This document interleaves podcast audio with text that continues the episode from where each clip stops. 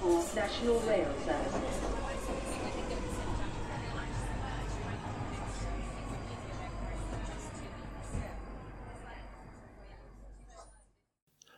Bine te-am regăsit în stația Londra. Eu sunt Manuel Cheța de la manuelcheța.com și tu asculti podcastul Un român în Londra.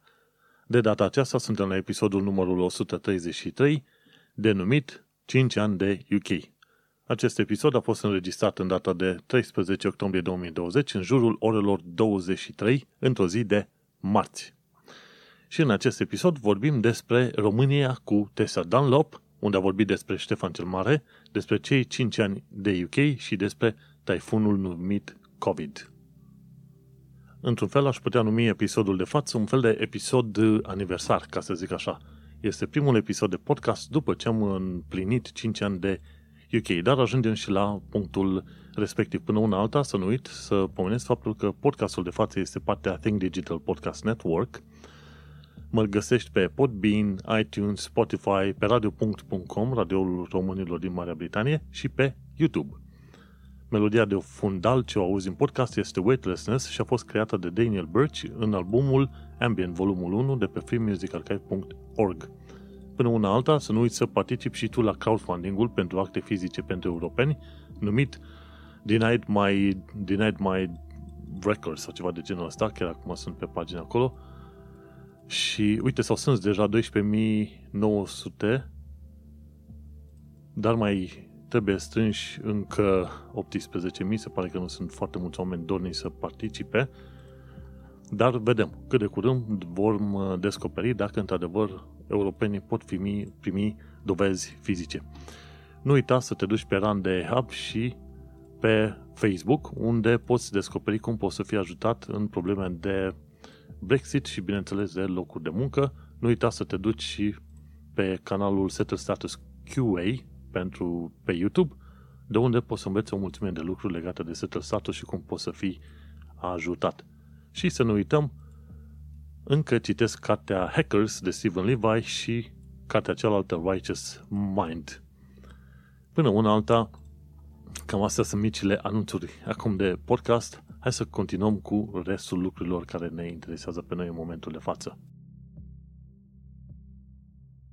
Și acum, dacă stai să te gândești, principalele lucruri care chiar mă interesează sunt, într-adevăr, COVID-ul, este Brexitul și, bineînțeles, viitoarea criză economică care va lovi indubitabil anul viitor în uh, mulți oameni. Deja, în momentul de față, foarte mulți oameni sunt uh, afectați din tot felul de puncte de vedere și nesiguranța asta de pe o zi pe alta și, să zicem, nervii ăștia că nu știe exact când apare vaccinul și așa mai departe, uh, îi afectează pe foarte mulți oameni din multe puncte de vedere. Dar trăim, supraviețuim, ca români am trecut prin vremuri mult mai grele decât coronavirusul acum și probabil mult mai grele decât criza economică ce va veni la anul și în următorii câțiva ani de zile. Și vorba aia, trăim, suferim, trecem mai departe, ne învățăm. Până una alta, trebuie să ne uităm la tot felul de lucruri pozitive, ce învățăminte luăm în perioada asta și cum să ne pregătim, să zicem, să fim, cum zic englezii, resilient, mai puternici pentru situații viitoare, pentru că, surpriză mare, va mai fi o altă pandemie în următorii 10-15 ani în mod sigur. Așadar, lecțiile învățate acum trebuie să le aplicăm cu rigoare data viitoare. Și printre lecțiile învățate sunt într-adevăr cele legate de faptul că avem nevoie de ambasadori. Și nu vorbim de ambasadori în modul uh, oficial, ci de faptul că ai nevoie de tot mai mulți oameni care să vorbească despre români și România. Într-adevăr, o bună parte dintre noi care am plecat din țară am plecat din cauza unor dezamăgiri de nivel economic, social, politic, ce vrei tu. Dar uh, uite-te că până la urmă sunt destul de mulți oameni în România care vor să facă chestii faine și care la un moment dat trezesc interesul celor de din afară, să zicem așa, cum este cazul uh, Tessa, Tessei Dunlop.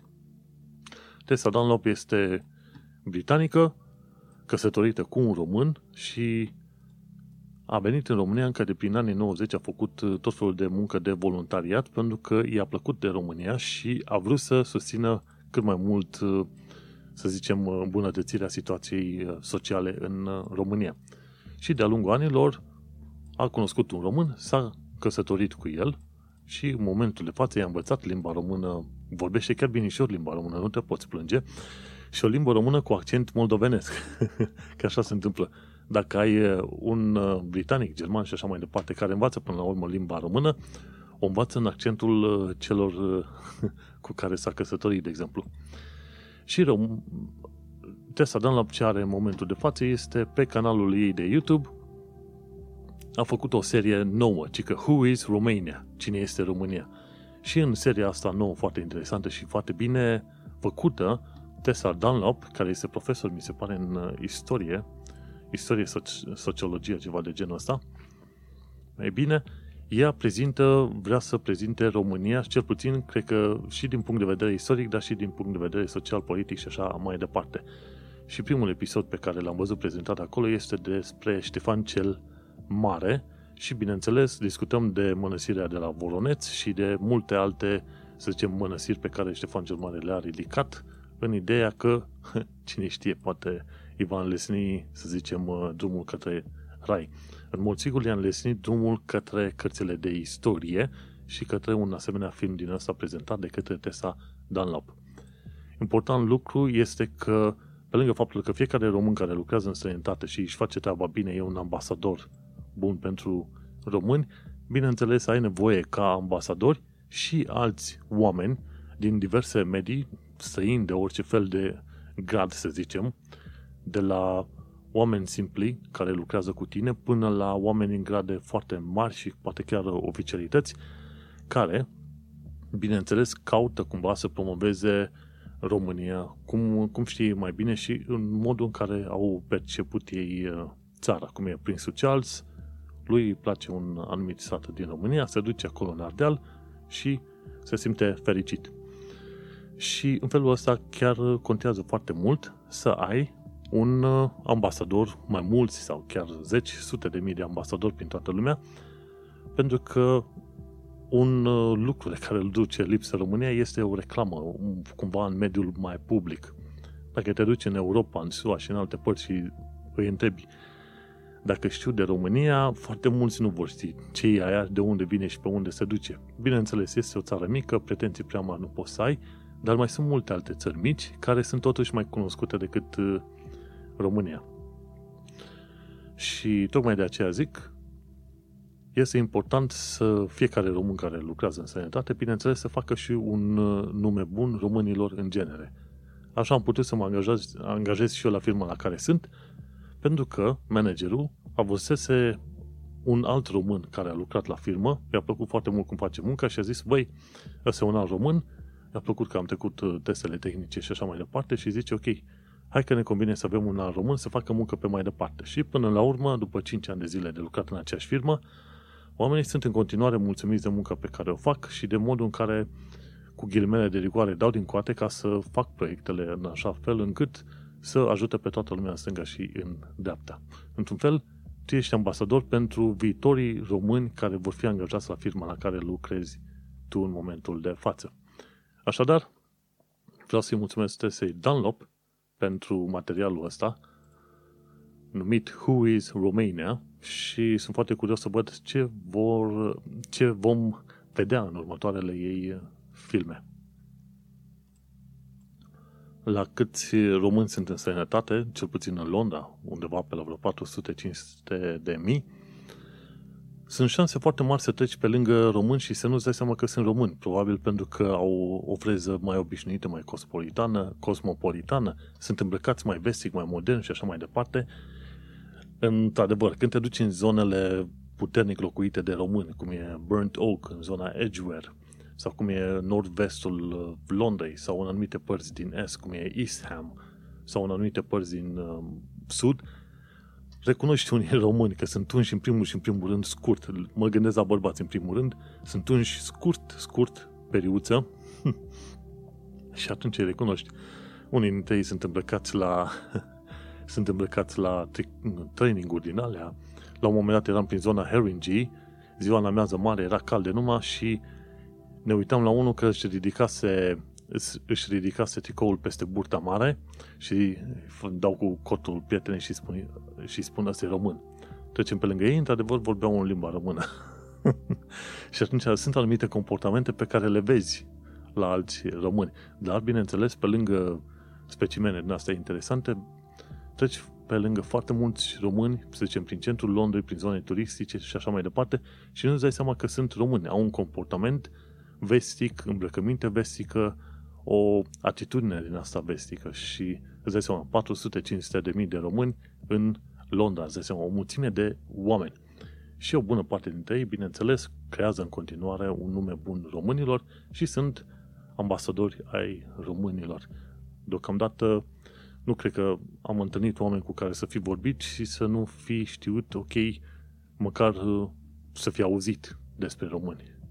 Și, în principiu, oamenii mi-au spus chestiuni bune. Și acum ne întoarcem la alte chestiuni bune, printre care 5 ani de UK. Chiar am scris un articol la aniversar, ca să zic așa, 5 ani de UK și chiar acolo am și spus, pe 12 octombrie 2015 aterizam la Luton și mă căzam la hostel numărul 8 lângă Wilsden Green Station. Și asta era 12 octombrie 2015. Episodul de podcast acum este cu o zi după data aia de 12 octombrie. Sunt 5 ani de când stau în uh, Londra și undeva prin ianuarie sau februarie o să dau de settle status ca să am acei 5 ani bine împliniți în ceea ce privește rezidență permanentă. Curioasă chestie, două luni de zile, octombrie și noiembrie, am lucrat încă remote pentru firma din România, iar din decembrie am lucrat la firma la care sunt angajat acum în continuare. Bineînțeles, nu mai e pe aceeași poziție, m-am angajat ca programator junior, acum am ajuns senior după X ani de zile și, bineînțeles, voi crește și pe mai departe, învăț o mulțime de lucruri, e foarte bine și se pare că a văzut și firma asta ceva în mine, am văzut și eu ceva în firmă și continuăm munca foarte bine după 5 ani de zile. Oricum, în domeniul IT este o raritate să vezi ca cineva să stea la o firmă mai mult de 2 ani de zile. În principiu, cam 2 ani de zile și după aia sare în altă parte. Și când se sare în altă parte, de cele mai multe ori se sare cu o mărire de salariu și de poziție de cele mai multe ori. Dar eu am avut măririle alea de salariu și de poziție în aceeași firmă, așa că e bine. N-am mai trebuit să fac hopuri, hop din astea. Și în ultimii 5 ani de zile am învățat tot felul de multe, tot felul de lucruri, am văzut ce înseamnă să fii imigrant, să fii în poziția aia altă de imigrant, plecat de, din țară. Am vizitat România doar de puh, câteva ori. În niciun caz nu o dată pe an, ceva de genul ăsta, știi? Și normal, n-am avut o viață grea pentru că am lucrez, lucrez în IT, știu engleză la nivel acceptabil și reușesc, mi-am găsit locuri făinuțe în care am locuit și am stat în chirie, știi? Și, dar viața descoperită aici în UK este una nouă, diferită, știi, mai bună din multe puncte de vedere și nu vorbim numai de bani, ci vorbim de societate, de cultură, de oamenii cu care te întâlnești. Bineînțeles, Londra este și un loc în care poți să te simți la tine acasă, printre oamenii ăștia din nații diferite, 200 de nații diferite. Și la un moment dat, chiar în articol am scris, pot să nu mă numesc londonez după 5 ani și eu folosesc o tehnică foarte interesantă, ci că numită testul raței. Ci că dacă măcăne, dacă merge ca o rață, dacă arată a rață, atunci poți deduce că ai de-a face cu o rață. Așa că mă identific cu Londra, am multe de învățat, plătesc taxe local, mă, mă implic în viața comunității, o promovez, învăț cât de mult pot despre Londra și despre viața de aici și, bineînțeles, mă simt ca la mine acasă. Așa că, după 5 ani de zile, sunt, sau mai degrabă, devin londonez. Este o chestie, vorba aia, de apartenență și de identitate care este dificil de stabilit, dar mai devreme sau mai târziu spui, ok, pot să spun că într-adevăr mă consider londonez pentru că cumva mă identific cu valorile londoneze și mă simt acasă aici în Londra.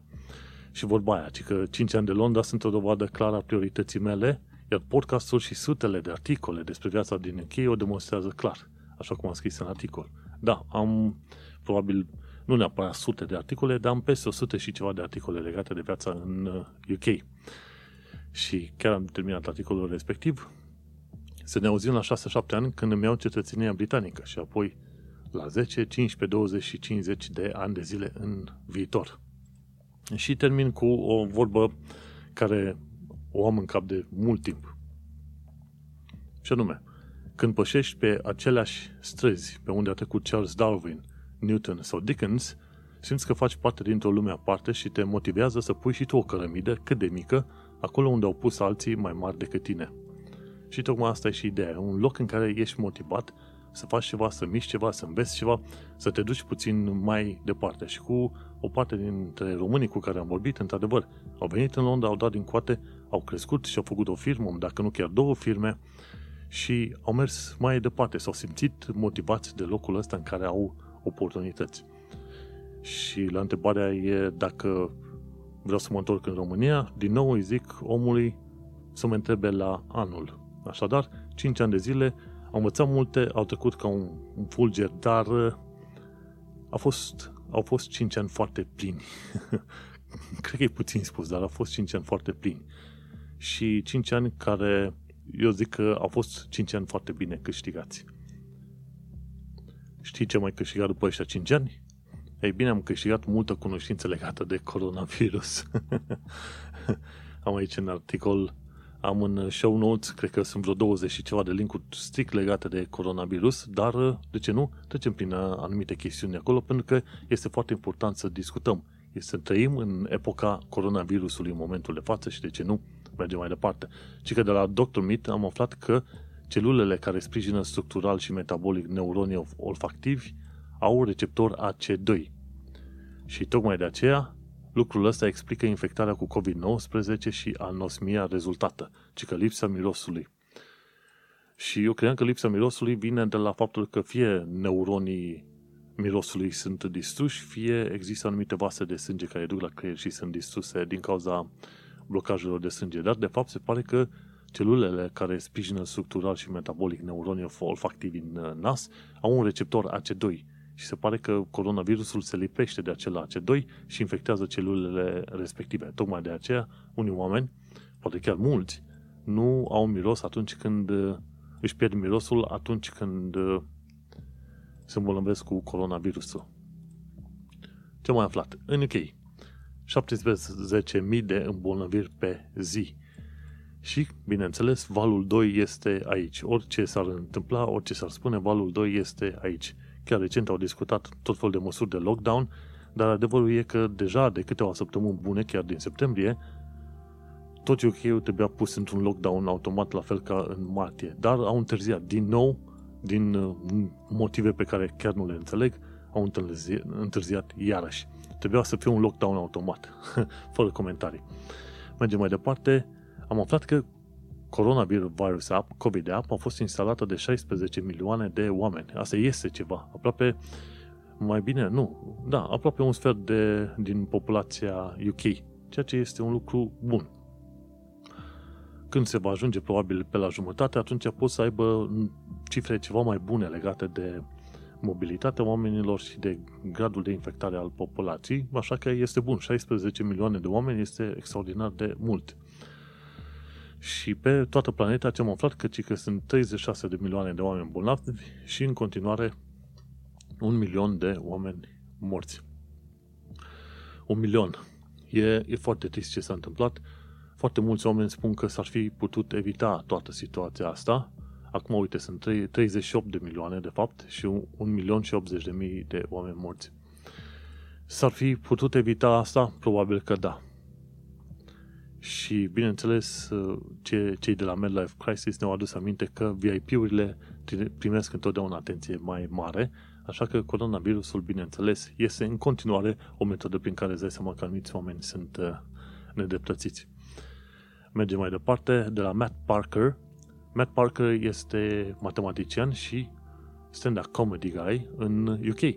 Și el a spus, incompetența guvernului UK a dus la pierderea datelor a 16.000 de bolnavi cu COVID prin folosirea Excel pe post de bază de date. Și acolo explică el mai multe chestiuni, dar în principiu, dacă vrei să salvezi informații despre tot felul de lucruri, nu folosi Excel, folosește baze de date. Access, SQL, ce vrei tu, dar nu folosi Excel-ul. Excel-ul e pentru prelucrarea unor date, prezentarea unor tabele, grafice, ce vrei tu mai departe, dar nu să salvezi date importante în niciun caz. Nu este formatul potrivit pentru așa ceva. Și există tot mai multe dovezi ale faptului că există simptome pe termen lung ale coronavirusului. Toată lumea deja urmăresc acum un canal nou numit, al făcut de către John Campbell, care a fost uh, asistent medical și a luat un uh, doctorat în ceva în medicină, efectiv nu mai știu exact clar ce anume. Și John Campbell explică tot felul de lucruri legate de efectele și simptomele pe termen lung. El uh, face filmulețe în asta de vreo 30 de minute pe YouTube în care verifică tot felul de studii medicale legate de coronavirus. Ai timp? Nu, nu uita să te bagi pe canalul lui, în show nu-ți găsești linkul și înveți extraordinar de multe lucruri despre studiile care se fac în perioada asta legată de coronavirus. Și tot legat de perioada asta, am aflat că nu, aproape că nu am șanse să fac uh, vaccin antigripal. De obicei îl făceam la buț, plăteam 13 lire pentru vaccin antigripal acolo, dar acum nu mai pot face. De ce? Pentru că oamenii ăștia se feresc să mai facă vaccinuri și va trebui să aflu, să văd prin ce sistem și rețea pot să mă duc să fac un vaccin antigripal. Să nu uităm că gripa e și aia un stil de coronavirus. În 2015 m-a prins o gripă puternică, cum îi zic ăștia, man flu, și au fost două săptămâni foarte, foarte urâte pentru mine. Așa că 2016 și mai departe am avut întotdeauna vaccin făcut în luna lui octombrie. Acum va trebui să descoper unde, na, unde mă pot duce în altă parte să fac vaccinul, pentru că ăștia de la Boots nu fac vaccinul în perioada asta. În fine, ce se mai întâmplă în perioada asta este faptul că Guy's Hospital, lângă Shard, în centrul Londrei, face acum uh, teste pentru vaccinul Novavax. Caută, mi se pare, niște voluntari pentru vaccinul Novavax. Este foarte interesantă faza asta. După ce Suedia a făcut testul propriu cu lockdown voluntar, în ideea de a salva cumva economia, s-a descoperit că de fapt a dat creș. Au murit mult mai mulți oameni decât ar fi trebuit să moară, comparativ cu țările vecine. Și atunci, în principiu, în lumea largă, se consideră că Suedia a dat greș cu tehnica lor. Și un alt lucru ce s-a întâmplat cu care s-a dat greș este faptul că NHS pentru faptul că nu mai face tot felul de operații uh, plătite de stat, ca să zicem, în perioada asta din cauza coronavirusului, britanicii se văd nevoiți să-și plătească propriile operații în spitale private. Și asta este o chestiune destul de dureroasă, mai ales când plătești sute și sute de lire în fiecare lună pentru tot felul de taxe și, bineînțeles, și pentru NHS. Și în cazul meu trebuia să mă duc să-mi fac ceva analize la urechi ceva de genul ăsta, cu auzul și fusese programat pentru ianuarie-februarie și după aia game over. N-am mai putut să ajung la nimeni. Plus, eu nu pot să ajung la un GP. Am aplicația Evergreen de vreo 6, 7, 8, 9 luni. Prin aplicație nu pot să ajung la GP și va trebui să sun acolo să întreb, băi, cum pot să dau de voi să-mi faceți o trimitere pe undeva, dar de preferat, atunci când ai tot fel de probleme și nu poți să dai de GP, du-te la Urgent Care Center. Află ce Urgent Care Center ai în zona ta și du-te direct acolo, pentru că nu merge să stai după GP, mai ales când GP-ul în perioada asta nu preia oameni din vari motive. Și pe bună dreptate, NCS s-a luat de tot felul de grupuri asta de GP, pentru, de GP însemnând medic de familie, pentru că nu preiau oamenii, pacienții, ca să zic așa, la control. Mergem mai departe. Se pare că am putea avea un test COVID care dă rezultatele în 5 minute. Jennifer Doudna, care e colaureat al premiului Nobel pentru chimie în 2020 pentru descoperirea CRISPR, folosește metoda CRISPR ca să creeze un test care va da rezultate în 5 minute.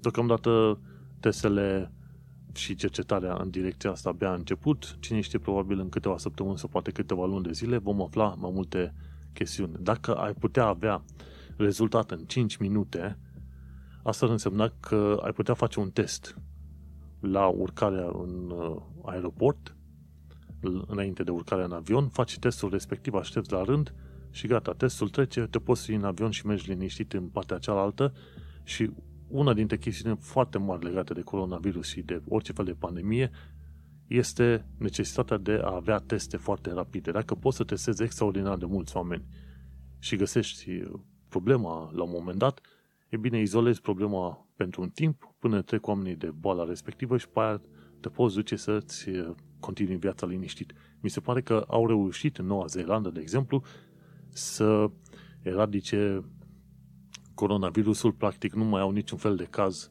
raportat și toată lumea se poate întoarce la viața normală. Asta pentru că au respectat regulile, au făcut ceva testing foarte bine stabilit, au track and trace în, uh, foarte bine pus la punct și uite-te cum uh, în momentul de față Noua Zeelandă se poate merge liber pe stradă. Mergem mai departe. Un lucru interesant este faptul că COVID afectează receptorii de durere și așa unii oameni nu simt durerea și pot răspândi virusul mai bine. Pentru că, în mod normal, când te îmbolnăvești cu coronavirus, chiar și cu ăsta de gripă, te, îmbolnă, te doare. te doare tot corpul. Și uite-te că se pare că COVID-ul este mai șmecher, afectează receptorii, nu mai simți durere și atunci poți să-ți continui viața o perioadă bună, viața, activitățile și poți infecta oamenii fără să-ți dai seama. Și NC spune, dacă ai probleme, vorbește cu GP-ul să faci verificări. Pe cum să vorbesc cu GP-ul, prietene, dacă eu nu pot să ajung la GP? Nu dau de el de, de când. Mergi mai departe, ce, ce tragedie am aflat că s-a întâmplat de curând e că, că 10.000 de nurci s-au îmbolnăvit cu coronavirus în Utah, în SUA. Și sunt folosite nurcile pentru blana lor. Și uite-te că ăsta e unul dintre cazurile în care coronavirus a plecat de la oameni, a ajuns la animal și s-au dezvol- s-a dus atât de mult încât a afectat 10.000 de asemenea nurci la o fabrică, din, la o fermă din asta. Incredibil. Și a, ce a mai fost acum tot legat de coronavirus, o chestiune, ci că o glumă proastă de la guvernul UK țintită către oamenii culturii, ci că rethink, reskill, reboot. Știi? Și în, e, o, e o reclamă foarte prost gândită care spune că o balerină se poate angaja ca expert în cyber security. Mai ales că în perioada asta ziceau că, cum îi zice, datorită faptului că nu mai sunt probabil bani sau nu vor să investească bani în cultură, li se cere oamenilor să se re pregătească sau re-reskilling pentru un nou job. și zicea, băi, nu este ca și cum iei o pâine și o muți din stânga în dreapta, pentru că un om care învață artă, să zicem, uh, uh, e un actor, este, ce știu, un pianist și așa mai departe, nu poți să-l iei, să-l arunci în uh, muncă de coding. Nu au nicio, aproape că nu au niciuna, nimic înclin în, și mânecă cu cealaltă, știi? Nu poți să faci chestiuni din astea. Și la un moment dat foarte mulți oameni au început să ridiculizeze guvernul UK pentru reclama aia idiotă și guvernul UK a, tras, a dat reclama jos, știi? Rethink, Reskill, Reboot. Caută aia pe Facebook, pe hashtag și să-ți dai seama, mai ales în perioada asta, în care foarte mulți oameni, inclusiv uh, câmpurile astea de cultură, sunt uh, afectate, ei bine, o reclamă din asta a nimerit foarte, foarte prost. Și un lucru interesant de știut este că, într-un printre chestiunile exportate de UK este și cultura. și se pare că și cultura este printre victimele coronavirusului în perioada asta.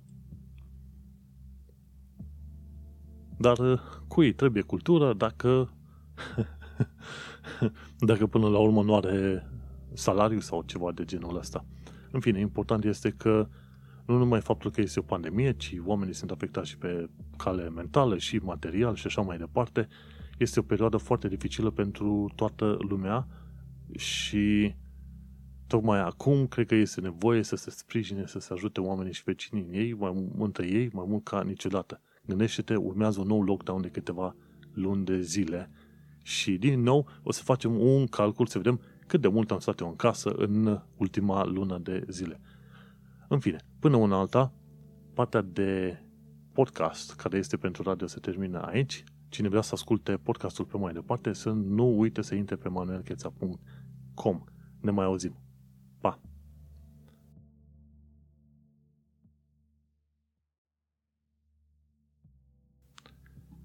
Aș fi curios să aflu și eu cât de mulți oameni au fost afectați în perioada asta de coronavirus și mai ales, să zicem, dacă nu afectați fizic, dar cel puțin mental. De exemplu, dacă s-au simțit mai uh, depresiv decât de obicei, dacă au avut o viață mai grea decât de obicei, dacă li s-a părut că tot ceea ce trebuie să facă este puțin mai greu decât uh, de obicei.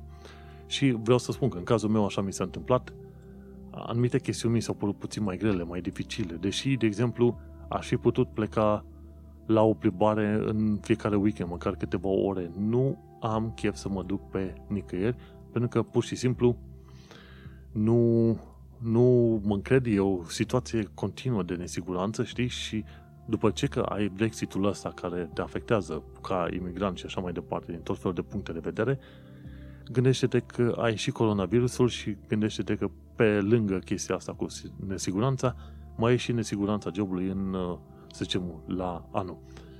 Nu, nu-mi fac atât de multe probleme în cazul meu, pentru că în IT se caută în perioada asta în continuare în dragi, dar este totuși o situație în care nu ai vrea un stres prin care n-ai vrea să treci. De exemplu, dacă firma te dă afară pentru că are probleme, să trebuiască să cauți un loc de muncă în alte părți.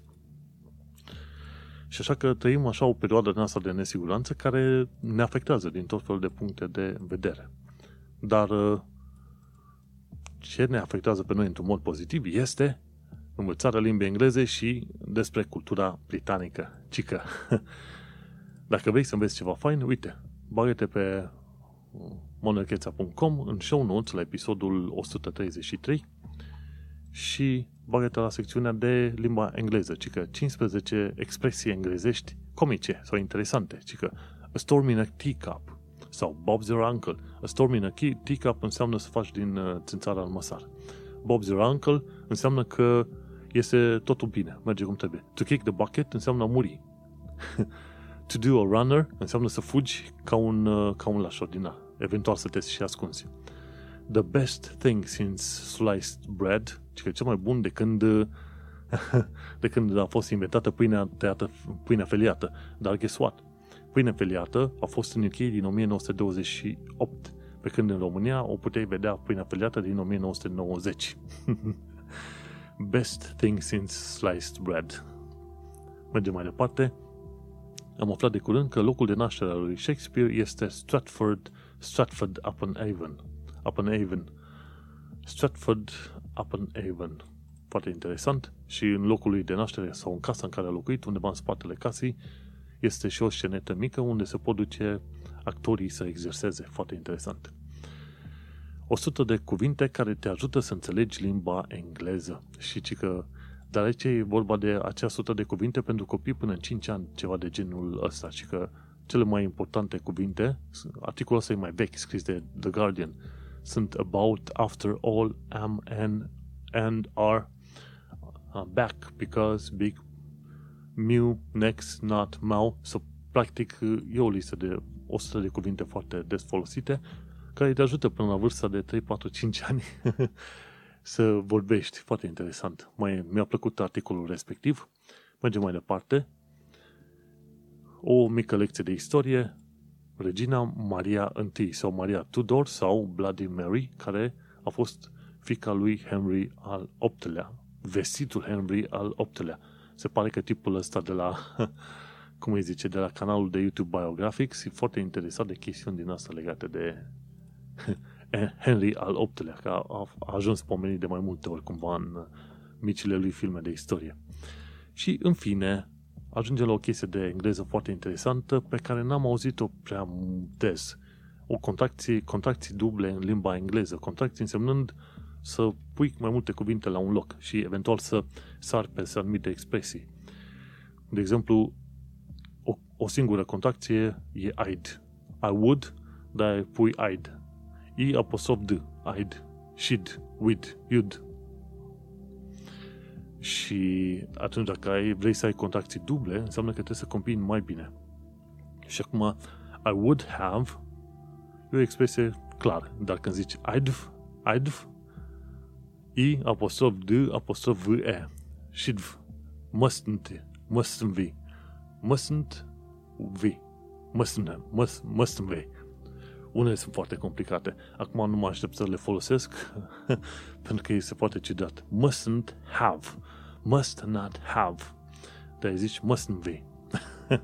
Dacă exersezi de foarte multe ori, atunci poți să faci și aceste contracții duble de care n-am prea auzit în orice caz. Gândește-te că nici limba română nu o știu cum trebuie sau la perfecție, dar minte. Dar uh, știi cum e, într-un fel parcă e mai bine să știi mai multe limbi prost decât uh, niciuna bună, știi? dar în fine, mergem mai departe. Hai să discutăm de viața în uh, străinătate și la viața în străinătate pun lucruri destul de pozitive în principiu, știi? Dar uite, ce am aflat de curând că există în UK tot felul de stații unde tu trebuie să faci cu mâna la tren să oprească, altfel nu va opri. Știi cum este în Londra? Trebuie să faci cu mâna la autobuz, altfel nu va opri, se va duce mai departe. Și una dintre stațiile de tren de genul ăsta este New Clee, undeva prin zona Lincolnshire și trebuie să faci semn și stația este undeva între Grimsby și Cleethorpes. Request Stop, așa se numește tipul ăla de stație. Foarte interesant, n-am știut treaba asta. Cică, alte chestie, dacă ajungi în zona Canary Wharf, să nu uiți să, să treci pe la West India Key Shopping Center și am fost pe acolo și este foarte interesant. La West India Key era de fapt un mini port din ăsta, mini port, un port destul de mare oricum, unde se aducea zahăr și acolo se numea Alea Roșie, pentru că cei care lucrau în zona aia și locuiau într-un mod interesant în zona Isle of Dogs, unde am stat 2 ani de zile, acum 100 de ani, sau da, cam 100 de ani când uh, creau 100-150 de ani, creau saci cu zahăr, e bine, zahărul ăla scăpa din uh, saci, ajungea pe pielea oamenilor și se, se freca de pielea oamenilor, ci că era mult sânge pe strada aia, din cauza faptului că zahărul respectiv tăia pielea oamenilor care creau saci de zahăr. Uh. Și în zona aia era la West India Key, deci are o, o secțiune foarte mare de istorie sângeroasă, ca să zicem așa. Mergem mai departe. Dacă vrei să vezi centrul Londrei în VR, Virtual Reality, reality dă click pe linkul pe care l-am pus în show notes, care duce la Iron Visits. Și City of London Corporation, Innovate UK, New London Architecture și VU City au creat acest model în VR din centrul Londrei. Până una alta, probabil mă uita și eu, pentru că n-am mai fost de mult prin Trafalgar Square și nu mă aș duce în perioada asta, pentru că sunt tot felul de manifestații și proteste în asta a celor anti-COVID, anti-5G și vrei să stai departe de ei. Mergem mai departe. 11 lucruri despre Selfridges. Selfridges e unul dintre magazinele de lux din UK. Uh, și e important să știi pentru că este un fel de staple, UK staple, e o chestiune care ține de identitatea UK. Selfridges, 11 lucruri și probabil ce mă interesează pe mine, ce mă interesează mai mult pe mine este faptul că undeva la subsol Selfridges are vreo câteva, să zicem, vreo 4-5 etaje la subsol unde s-au, prote- s-au să zicem, adăpostit la un moment dat emisarii americani în timpul celui de-al doilea război mondial. Și mai sunt alte chestii în astea. Selfridges nu vrea să fie vândut.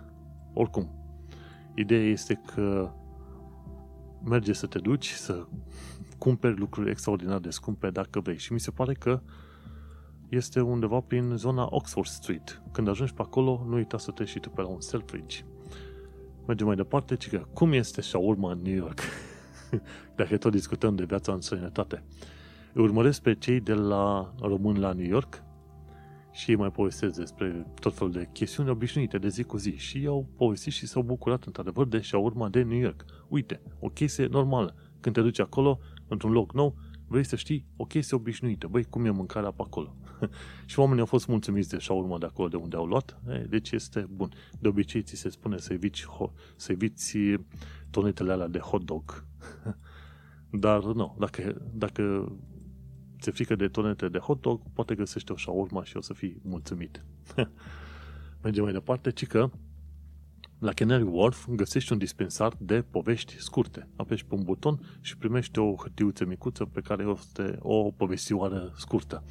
Canary Wharf fiind al doilea sector financiar al Londrei, îți dai seama că are adesea idei și concepte interesante aplicate chiar pe acolo.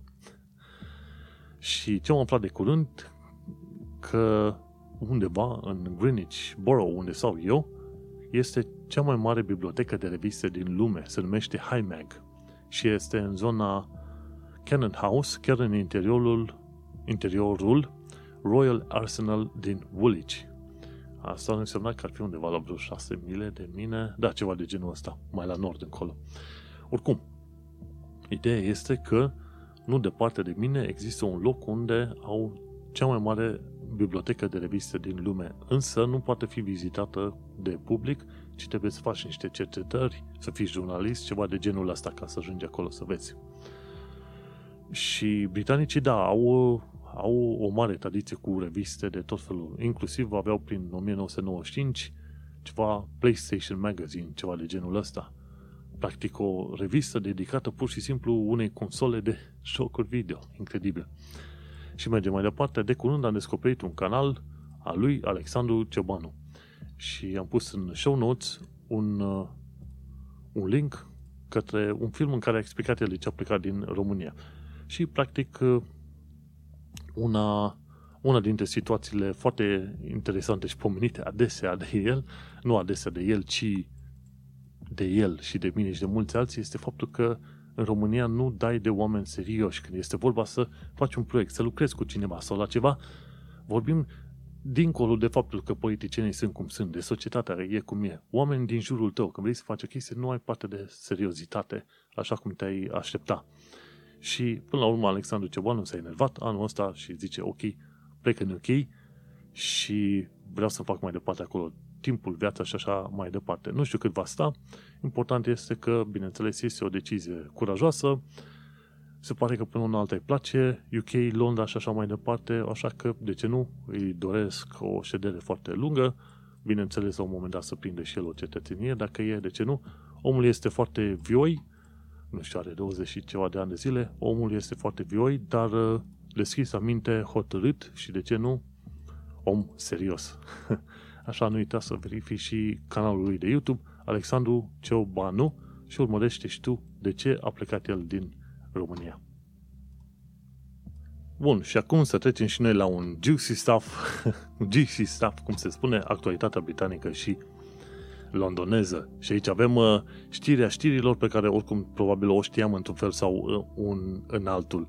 Și că guvernul conservator a știut că o epidemie de gripă ar duce la dezastru în toată țara. Și știa treaba asta încă din 2016 și au ascuns raportul.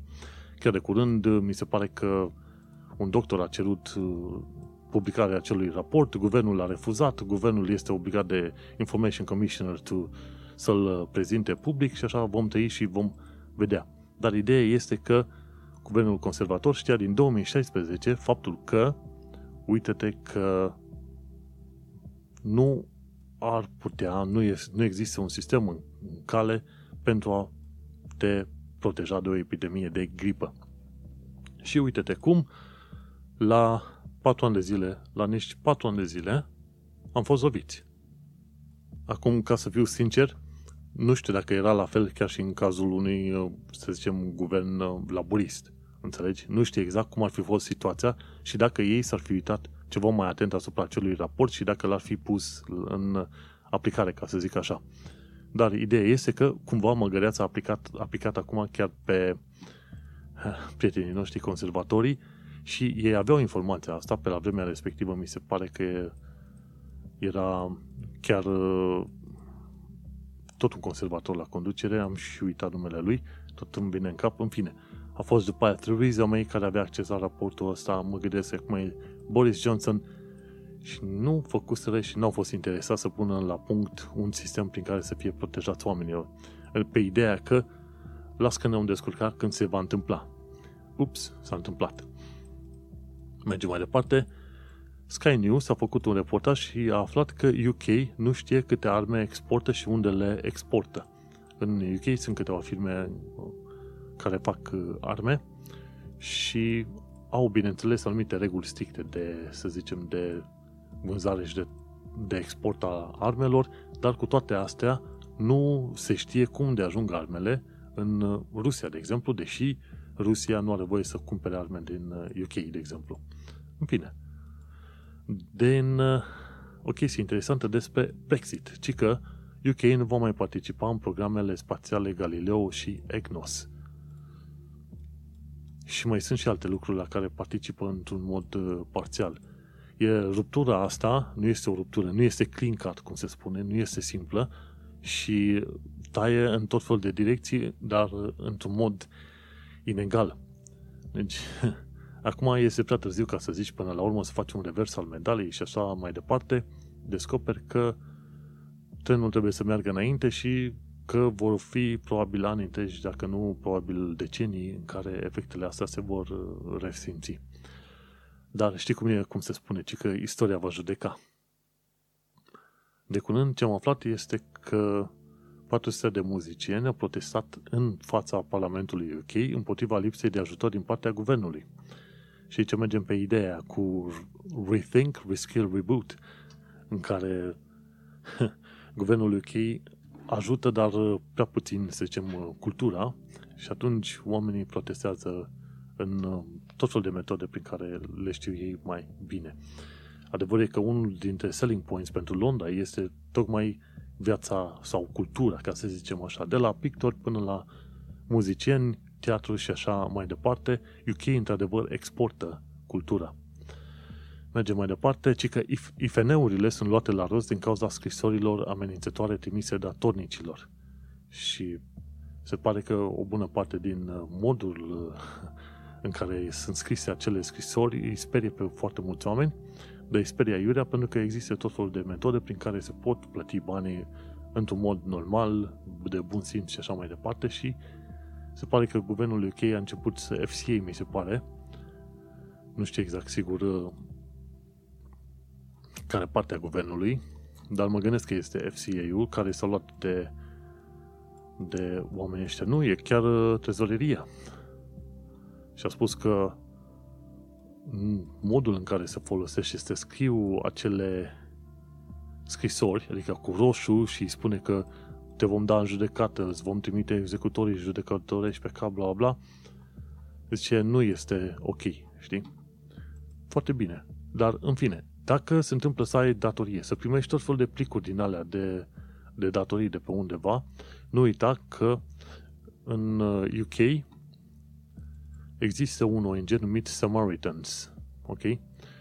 Și poți să-i contactezi la 116123 sau uh, joe at samaritans.org. Bine, acum, în caz că ai gânduri în alea foarte, foarte nașpa de sinucidere, în caz că la un moment dat te-au supărat ăștia extraordinar de mult, uh, ideea este că, oricum, de cele mai multe ori, chiar dacă primești acele scrisori foarte amenințătoare, Uh, este bine să cauți mai multe informații pe forumuri pe online, nu neapărat să te sperii, știi? Și dacă te sperii foarte mult, nu uita să cite, să urmărești Citizen, să te bagi pe online, caută Citizens Advice și acolo o să-ți arate tot felul de chestiuni legate inclusiv de datorii. Și dacă ai de gând la un moment dat să uh, faci lucruri drastice și urâte, self-harm, cum se zice, caută Samaritans pe Google și atunci ajungi la oamenii ăștia să te ajute cu niște sfaturi și o uleche care să te asculte. Pentru că unii oameni s-au gândit la sinucidere când, primeau, când au primit uh, plicurile alea amenințătoare și toate cele. Așa că trebuie să fii foarte mare la plicurile pe care le primești. Și la ce trebuie să fii foarte atent este și la costurile extra de la firmele de telefonie ci că o femeie a fost taxată cu 1200 de lire în plus pe o perioadă de 5 ani, pentru că, cumva, ci că i s-a spus că i-a activat nu știu ce joc. Există jocuri în alea tâmpite de, prin SMS. Află ce zi norocoasă vei avea în următoarele X zile. Dacă participi, te costă X lire pe lună, știi? Și când primești un mesaj în ala care pare a fi spam, trebuie să trimiți imediat un răspuns să spui stop. La un moment dat, uh, mi se pare că o bună parte din firmele astea îți trimit un uh, mesaj din ala și spun dacă vrei să ne oprim, pune stop sau dacă nu vrei și trimiți înapoi și spui stop. Ca să nu mai primești spamurile și pe de altă parte să și oprești uh, banii, pentru că sunt banii care o să fie luați din cont. Pentru că sunt situații în care oamenii sunt înscriși la jocuri în alea prin SMS și niciunul nu știe să explice cum de au ajuns oamenii să fie înscriși. Așa că trebuie să ai grijă foarte mare la, la situații de alea. primești un spam, scrie foarte bine stop ca să te poți feri, pentru că altfel o să plătești mulți bani în plus degeaba. Mergem mai departe. Aproape ca un, ca un făcut, ci că odată pe an o țeavă de apă de la Thames Water se sparge în alt district. Anul trecut s-a spart o țeavă undeva prin zona Tuting. Anul ăsta s-a spart o țeavă undeva prin zona, prin nordul Londrei. În fiecare an se sparge câte o țeavă din aia mare de vreun metru, metru jumate și normal că inundă o tonă de oameni pe de o parte, iar pe de altă parte zeci de, zeci de mii de case rămân fără apă și trebuie să se ducă la magazine să-și ia apă. Și o chestie bună ce se întâmplă, ci că prin Kensington în Chelsea, mi se pare prin zona aia, pe unde sunt uh, mașini extraordinar de scumpe, încep să se dea amenzi pentru gălăgieșii în mașini scumpe. Și mi se pare că îi prinde cu un sistem din asta automat, fotografiază pac și trimite o amendă de 1000 de lire. Dă-i, dă că ai nevoie de bani la buget, bagă, bagă amenzi până când trebuie să vândă aia mașinile pe acolo. Mergem mai departe. Aflăm că în fiecare an de Halloween se masacrează, ca să zicem așa, 24 de milioane de bostani. Și se pare că o bună parte din oamenii ăștia folosesc bostanii, e simpatic toate cele, dar nu-și dau seama că ei pot să și coacă acei bostani în cuptor și pot mânca. Interesant, nu? Dar se poate face treaba asta. Poți să mănânci bostan, îl faci la cuptor și să-l mănânci numai bun. N-ai nicio treabă. Și altă chestie ce am aflat-o de curând este faptul că se dau amenzi 200 de lire dacă te duci pe metrou fără mască. Mi se pare că la King's Cross deja s-au dat amenzi în asta, știi? Și că cele mai scumpe măști, 200 de lire. Dar acum, sincer, până la ora asta deja se știe că se dă amendă. Dacă te duci să ieși din casă și n-ai, n-ai mască și când te întreabă polițistul de ce nu ai, pentru că nu știai că trebuie să porți, e o minciună extraordinară. Tot omul știe că se, trebuie să se poarte mască în perioada asta. Și cu toate că se poartă mască, trebuie să ai grijă să eviți oamenii ieșiți la petrecanie în centrul Londrei după 10 seara. Oxford Street, Soho, zonele alea obișnuite de petreceri, ce se întâmplă? Oamenii se duc în puburi, la ora 10 sunt dați afară pentru că există uh, închiderea de la ora 10, dată prin lege, și oamenii rămân pe stradă, cu berile în mână, cu ce vrei tu și petrec în stradă în continuare până la 12 noaptea și așa mai departe.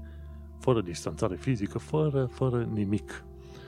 Așa că să ne așteptăm ca următorul val foarte mare de îmbolnăviri să vină din Londra și mai specific din centrul Londrei.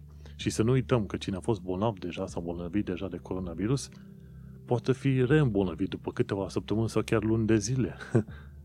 și chiar nu e de glumă, știi, chiar nu e de glumă. Și hai să terminăm o altă chestie, o, cu o știre la fel de idiotă și ciudată, dar trebuie să te înveți că home office începe să facă, face tot mai multe chestiuni total uh, ilogice și tâmpite. Una dintre ele, ce mai nou, nouă este că home office vrea să arunce plase peste azilanții care trec canalul Mânecii. Și cei care trec canalul Mânecii, refugiați în bună parte, alții sunt oameni care cer azil, folosesc bărci din astea gonflabile ca să treacă din uh, zona Dover, din zona Calais către Dover, știi? Și Home Office s-a gândit că printre opțiunile valabile ar fi să arunce plase în apă, cumva să fie, cum îi zice, ca acele bărci gonfabile să-și prindă elicele motoarelor în, uh, în plasele respective, să fie blocați, ca mai apoi să vină armata, mi se pare, să îi preia pe acei refugiați și după aia să îi ducă înapoi în uh, Franța. Și nu știu cât de utilă va fi chestia asta la un moment dat, ce se întâmplă dacă barca respectivă se dă peste cap din vari motive și unii oameni nu știu să note, nu? Mă gândesc că nu se va aplica în mod propriu-zis, dar uh, home office-ul condus de către imigranta Priti Patel e imigrantă, din părinți imigranți, da? Că ea, mi se pare că și ei ai putea zice imigrantă până la urmă.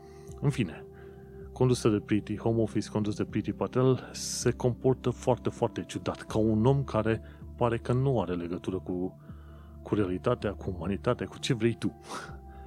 și așa că e bun să, ai cu o, să stai cu ochii puțin, să descoperi ce, mai, ce ciudățenii mai inventează ăștia, știi? Așa că atunci când o vezi pe Pretty Patel să fugi, să nu care cumva să dea cu plasa peste ochi. în orice caz, ea, acel hostile environment în care e construit și menținut de către Home Office și promovat de către guvernul UK afectează foarte mult oameni, inclusiv uh, în sistemul ăsta de settle status și faptul că nu ai o dovadă fizică de re- rezidență. Australia a avut că 11 ani de zile de implementarea unui sistem digital de rezidență, pe când UK vrea să-l aplice pe timp de un an de zile și pe populația europeană, știi, care a rămas acum în UK. În fine, se va trece o bună parte din oamenii ăștia care, deci 3,7 milioane de europeni, vor fi nevoiți, bineînțeles, să ia cetățenia, că mulți dintre ei nu vreau. Vreau să fie europeni, europeni, să, și să aibă rezidență aici permanentă, dar să fie europeni în principiu. Și atunci 3,7 milioane de oameni, hai să zicem chiar și 3 milioane de oameni care au fost uh, dați de colo-colo și au prins șuturi din toate direcțiile, în special la guvernul conservator, ei bine, guvernul conservator tocmai a avut grijă ca acești 3 milioane de oameni să fie buni votanți pentru laburiști, prin modul în care se comportă ei față de acei 3 milioane de oameni. Și mai devreme, mai târziu, oamenii ăștia vor primi cetățenia pentru că respectă condițiile legale și vor mai departe de treabă. Dar să nu uităm că și la referendumul din 2016, singurul motiv pentru care a fost trecut e că o tonă de imigranți, câteva sute de mii, dacă nu chiar un milion, votaseră pentru Leave, imigranții fiind din zona Africii, Caraibelor și Asiei, în ideea că, nu că vor bloca venirea est-europenilor, în așa fel încât să permită doar celor din zonele respective din afara UE ca să vină în UK, știi? nu, nu s-a îmbunătățit nimic pentru nimeni pe nicăieri. Doar s-a făcut mai mult tantam. Și, în fine, gândește-te că, în schimb, acum discutăm de 3 milioane de votanți care vor vota la unison împotriva unor politici antimigrante, antimigraționiste și așa mai departe.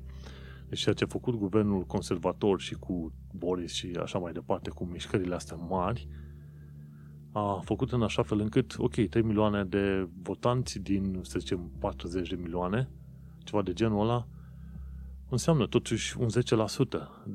Ce ar însemna ca laburiștii să aibă de partea lor un 10% care întotdeauna îi susțin? E, e, e, e o mărime, e un număr extraordinar de mare de oameni care să îți țină partea atunci când este nevoie de un vot din, din asta în uh, Parlament. Dar, bineînțeles, conservatorii au zis că știu ei mai bine matematica, vom tăi și vom vedea. În fine, până una alta, până aici ne-a fost noul episod, mă gândesc la un moment dat să mai tai din știri, dar sunt atât de multe chestiuni despre care aș vrea să vorbesc și care ar merita pomenite, încât nici nu știu nici eu pe unde să mai, să mai pun linkurile, ce să mai tai, ce să mai scot. Important e că cu ocazia asta sper că înveți și tu mai multe lucruri și te apropii mai mult și înveți, înțelegi puțin mai bine ce înseamnă societatea și viața în UK. Uh, și cu ocazia asta te salut. Am ajuns la finalul unui nou episod de podcast. Eu sunt Manuel Cheța de la manuelcheța.com și tu ai ascultat podcastul Un român în Londra. Am fost acum la episodul 133, denumit 5 ani de UK. Am vorbit despre România cu Tessa Dunlop, despre cei 5 ani în UK și despre taifunul numit COVID. Până una alta, trebuie să ai grijă de tine și să ne auzim cu bine pe data viitoare. Pa!